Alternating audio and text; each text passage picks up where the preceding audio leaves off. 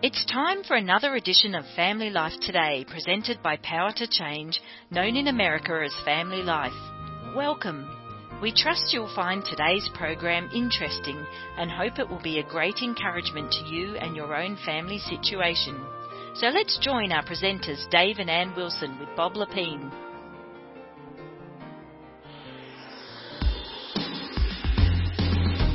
All right, so bringing our firstborn home from the hospital. Oh, yes. You know what? Thirty. How how old is he? 35 years ago. All right, so CJ, 35 years old now, married. But when he was an infant, brought him home, put him in the crib in our rental house. Remember that place? Yes. And literally stood over the crib looking down. And what was I thinking? I have no idea what to do with that. That's exactly child. what I was thinking. Yes, I was like, I was I have- the same. No clue.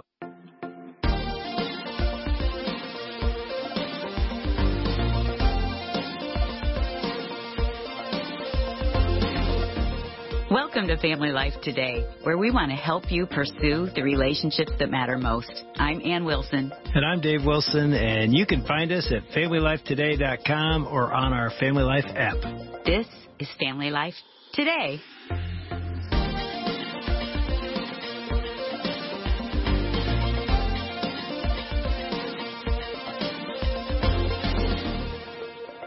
You were thinking it too, but I also was thinking I never had a dad, so I don't know how to be a dad. I've never had a baby. I remember picking up your brother's Ted when he was a baby, and everybody in the house was throwing him up in the air, and I'd never done that because I'd never been around babies, so I'd take him and throw him up in the air, and he hits the ceiling. Remember that? Yeah. Everybody looked at me like, "Are you clueless?" So there I am. Now I'm a dad, and I have no clue what to do. And I think most parents feel like that, and they bring their baby home and they're thinking, now what? And then they enter the toddlers or the two and three year old that's hard, and then they have teenagers, and each stage you're trying to figure out, now what do I do? And so we're all looking for help. Yes. And I am excited to tell you we have in the studio with us today help for all parents. We have two dads, right? Who uh, we've had here before because, you know what, Ann and I call you guys, you're the brain guys. We've got Dr. Mark Warner with us today and Chris Coursey. You've been with us before. We're going to say welcome back to Family Life today. Thank you. Appreciate it. It's good to be here. Two years ago, you were here. You wrote a book called The Four Habits of Joy-Filled Marriages. And I got to tell you, you don't know this, but after that time with you guys, we stole that material. I preached it at my church. We actually did a message on it on the Family Oh. Life uh, Love Like You Mean It cruise. We did. Wow. They asked us We to do you a credit. workshop. Thank you. no, I don't That's think we gave Mary credit. awesome. We took all the credit. Yeah. No, we actually did because it was enlightening to us and to anyone that reads and hears this how the brain functions in terms of joy. So let's talk about your new book, uh, The Four Habits of Raising Joy Filled Kids, a simple model for developing your child's maturity at every stage. Now, Parents wait- are leaning in right now. They're like, wait, we're going to talk about this and we're going to talk about brain science with it. yeah, I mean, that's why, explain what I mean by you're the brain guys.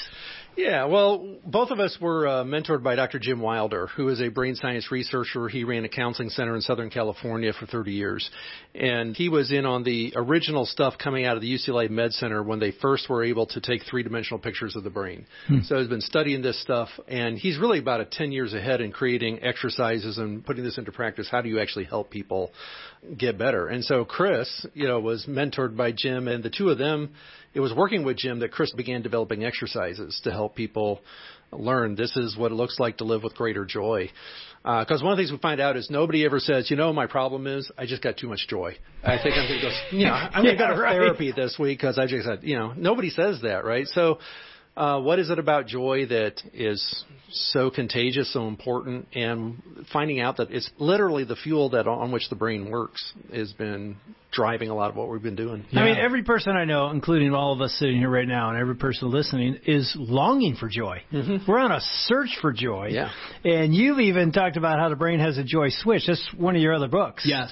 Well, you know, your brain's an amplifier. God made our brain to amplify something, and usually it will amplify whatever's in the environment. So if it's uh, you know, if it's trained on joy, you can even go into a bad day, and yet you can still amplify joy even under the really tough conditions.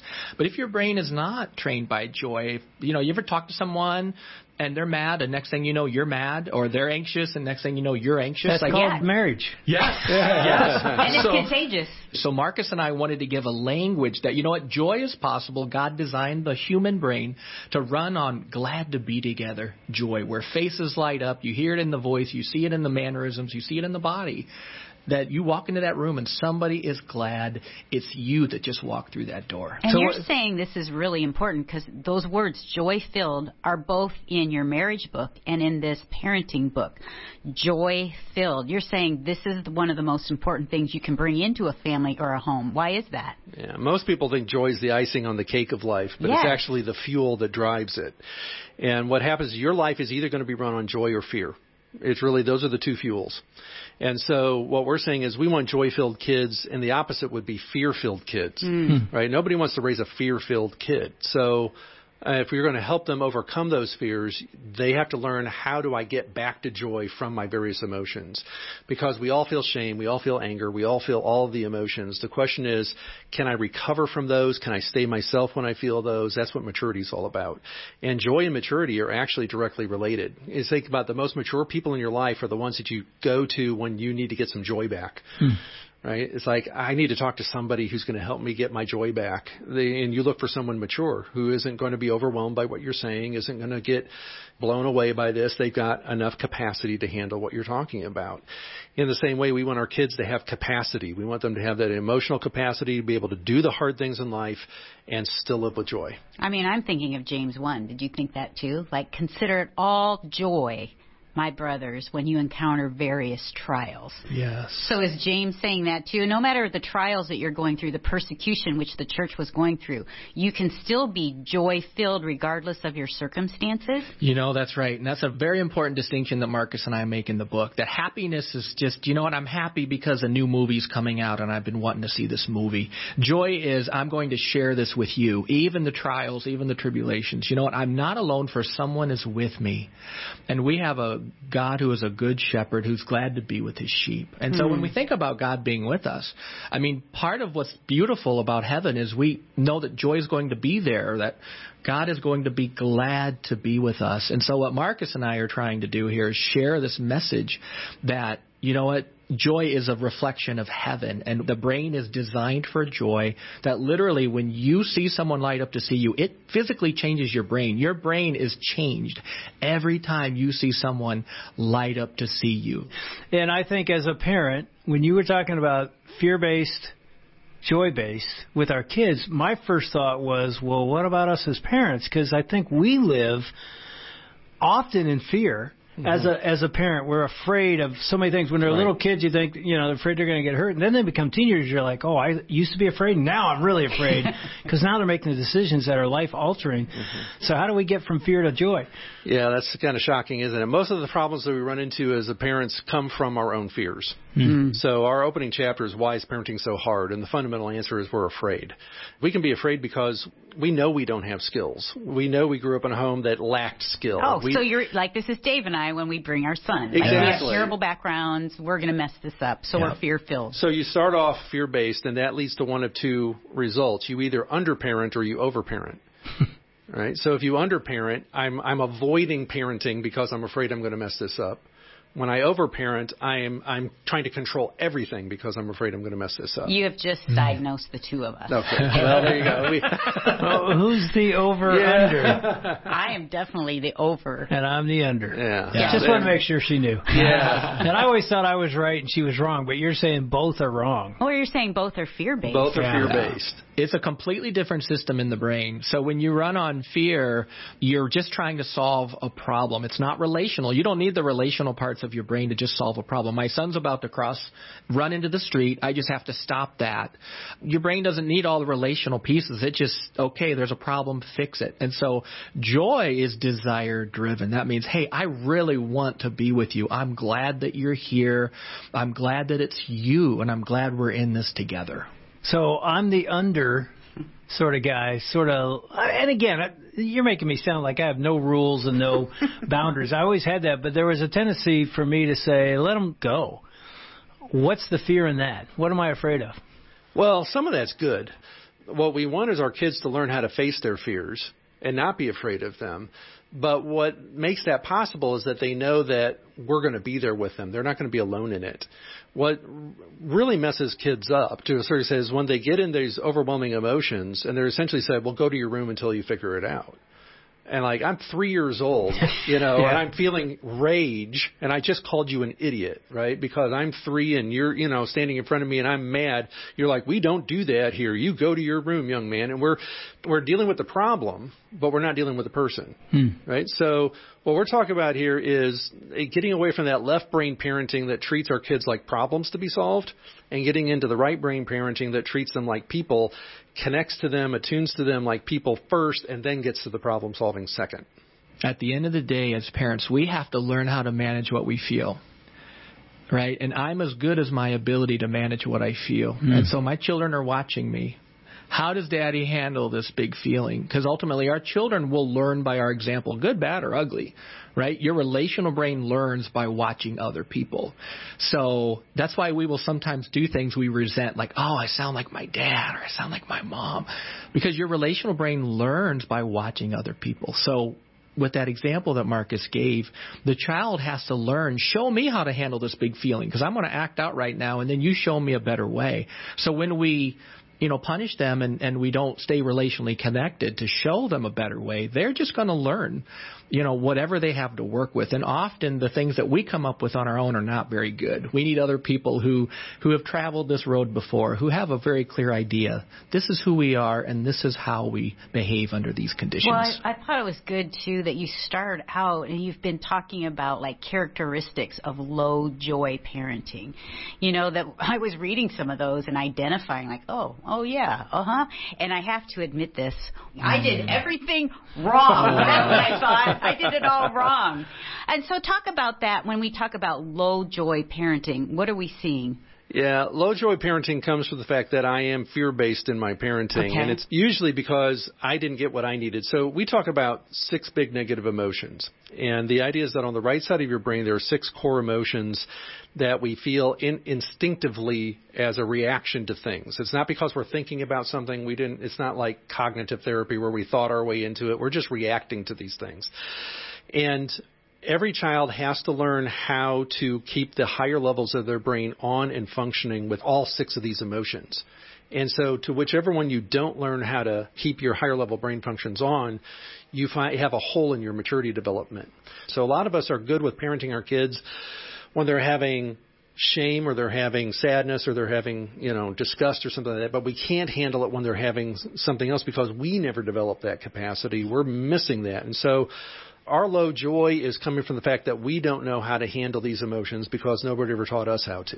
So let's say we're triggered when our kids do something. Mm-hmm. Like if our kids get super angry and then they lash out and say terrible things, yeah. and now we're triggered and yeah. we start lashing out is that a low maturity? Like, should that be a little clue? Like, oh. Yep. No, that's a clear sign of low joy, low maturity, low capacity, because essentially I've now gone down to their level, and we're two kids have a day. Mm-hmm. right? Yeah. And you're, it's really helpful to know your children they're looking for an example of you show me how to navigate this, show me how to manage what I feel. And right now I'm really mad and I'm going to do what I know to do.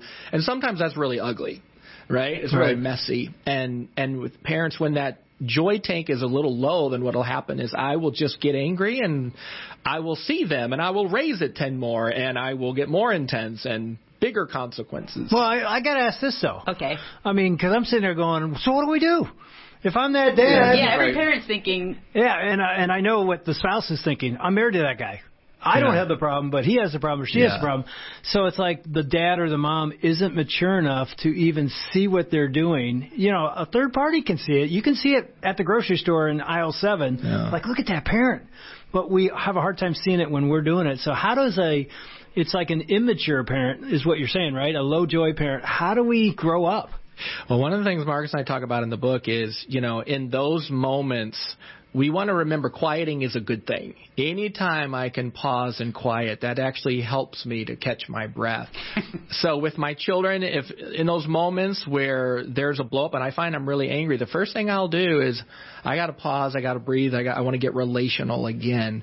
And we also have exercises in the book where we have parents get together with other parents and tell your failure stories, but how you learned something valuable. Mm, that's and, good. And so you hear these redemptive stories from others. Okay, well, give me an example when you lost it with your child and how did you recover? How did you handle that? And your brain also learns from stories. Yeah. So if I don't have that joy or I don't have that particular skill, but I know some friends who are really good at that skill, I could say, Marcus, hey, I've noticed you're really good at handling your anger with your children. Could you tell me some stories of times? Like, how did you learn this? And give me some examples of how you did this. That basically updates your brain so the next time you get angry, your brain says, oh, wait a minute, I have something on file here. I Hmm. can pull from that file and use that. So a lot of the times as parents, we just need And you know that's something I don't think parents do a lot of. We do Because we're marriage. shame filled. Well, I mean, in some ways, even in the in the church, we have marriage small groups. You don't have as many parenting small groups where you get parents in a room, like you're saying, and saying, "Hey, let's talk." You got teenagers. I've got a four year old. What did you learn when you had a little guy, and what what I need to do, and vice mm-hmm. versa? You know, there should be a small group that comes out soon. You know about that. Maybe there is mm-hmm. one called No Perfect Parents. Okay. Anyway, that's the end of my little ad. But what were you going to say, Marcus, about that? Well, you know, I say the title of our book is The Four Habits, right? And the first of the two habits are directly related to this. And the first one's attuning. And what attuning is essentially is reading body language. So the first job of the parent is to read your kid's body language, and if you see that they are really angry from their body language, then you go to the the next one, which is help them bounce back from their anger. So you do that by validating it, and you validate it non-verbally. So you're like, well, what do I do? So you first you you non-verbally validate the emotion, and so maybe you get an angry face look on your face too, like, oh, you're really angry, aren't you? And then you use words like, yeah, clearly you're really angry about this. This is really making you mad. And then like, why don't we both take a deep breath? Right now, I'm going to comfort this. I'm going to say, don't worry, this isn't going to happen. This isn't going to happen. Let's look at it a new way. Let's come up with a new plan. And my goal is to get them back to feeling like themselves and then we'll deal with correcting what's going on. So that's the C is correct with care. Attune, bounce back, correct attune, with care. bounce back, correct with care. So you take terrible twos, for example. The biggest mistake most people make in the terrible twos is they're completely behavior focused, and they just want this to stop. Right? I don't want this attitude. I don't want this, you know, explosion. I don't. I just want it to stop. And so they skip attuning and they skip helping the kid bounce back emotionally, and they hmm. go straight to correcting the behavior. And what we're saying is that correcting the behavior is a left brain task that is treating the child like a problem. We need to make sure we treat them like a child first, help them recover emotionally, give them a model of how that I'm not overwhelmed by your anger. It's not in my world that you're mad at me. That's a sign of maturity. Right? If them getting angry at me changes who I am into a different person, that says more about my maturity Yeah. level than them. Every parent right now is like, oh, Yeah. no. Oh yeah. and, and it's very important here because this is really helpful for parents. Look, the worst conditions for the brain to process pain is when I feel alone. Hmm. The moment I feel alone, that puts me in the toughest conditions to manage what I'm feeling. So what Marcus is saying is very important because what we're saying to our children is, look, there might need to be some consequences here, but right now I see you, I hear you. We're in this together. We're going to get through it. And that says, hey, you're not alone. And that actually helps your child to have the best chances of recovering and correcting the behavior afterwards. So this is big. when I was reading this and as I was thinking about this attuning part, that's the part that I didn't do. Mm-hmm. And I skipped straight to correcting because I'm thinking, this is my job as a parent. I'm going to teach you, train you, and correct you. But it was interesting. We've just had lunch together. And it's been great as we've been talking about this. Like, Chris, you are the most attuning person mm-hmm. and validating mm-hmm. person I've ever met. I felt like this guy hears me. He Aw. sees what I'm saying. And Uh, it's very I'm feeling empathetic. uh, like uh, like you're saying the guy you're married to does this. no, what I'm realizing is I didn't do that to our Mm. kids. Like just to validate, oh, you're really mad. And what you guys are saying is what Yeah. Ann feels is what our child feels, right? Yeah. When we as a parent attune, Yes. Yeah, it's like weeping with those who weep would be the biblical way of looking at this. Let's just weep. I see you're sad. I'm going to share it.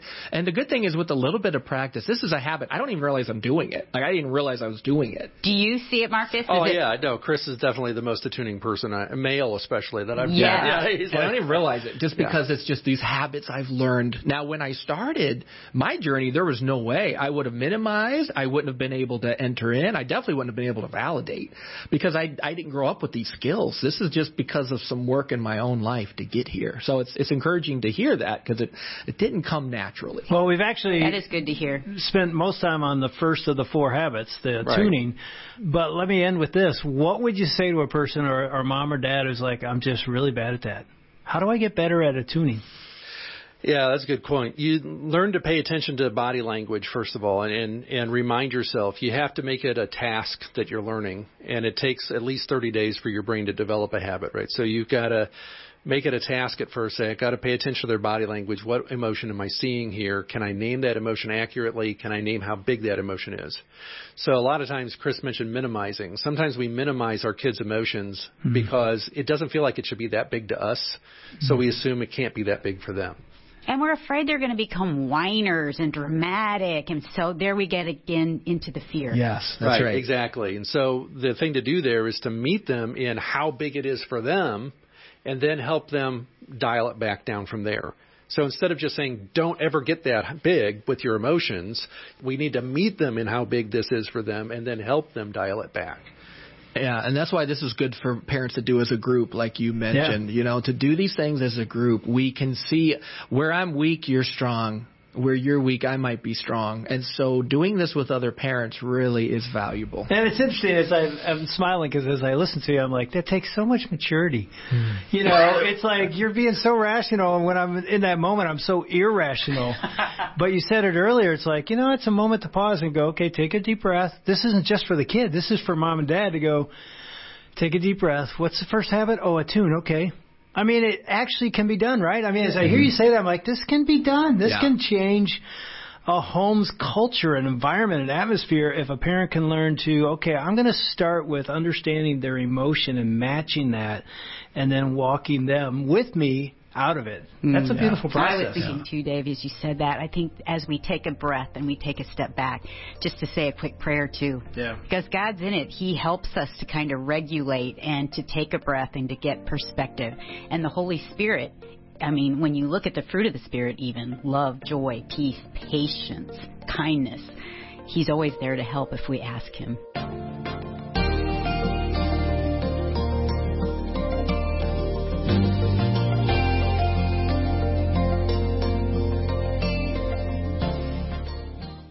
Want to thank Dave and Ann Wilson, along with Bob Lepine and their team, for another edition of Family Life Today. Although our programs are produced in America, the issues facing families like forgiveness, communication, and taking care of our kids transcend national borders. These issues profoundly affect relationships everywhere. In Australia, family life is known as Power to Change, and our mission is to effectively develop godly families, the kind of families that change the world one home at a time. A key part of our mission includes strengthening marriages and families all around the world. We want to do whatever we can to bring timeless truths to the challenges you face as you seek to strengthen your family and join us in changing the world. We hope you've been encouraged by what you've heard and we'd love to hear from you. You can email us at radio at powertochange.org.au. Our website is families.powertochange.org.au where you can check out articles and many other resources on marriage and family well-being. Until tomorrow at the same time, God's richest blessings on your family.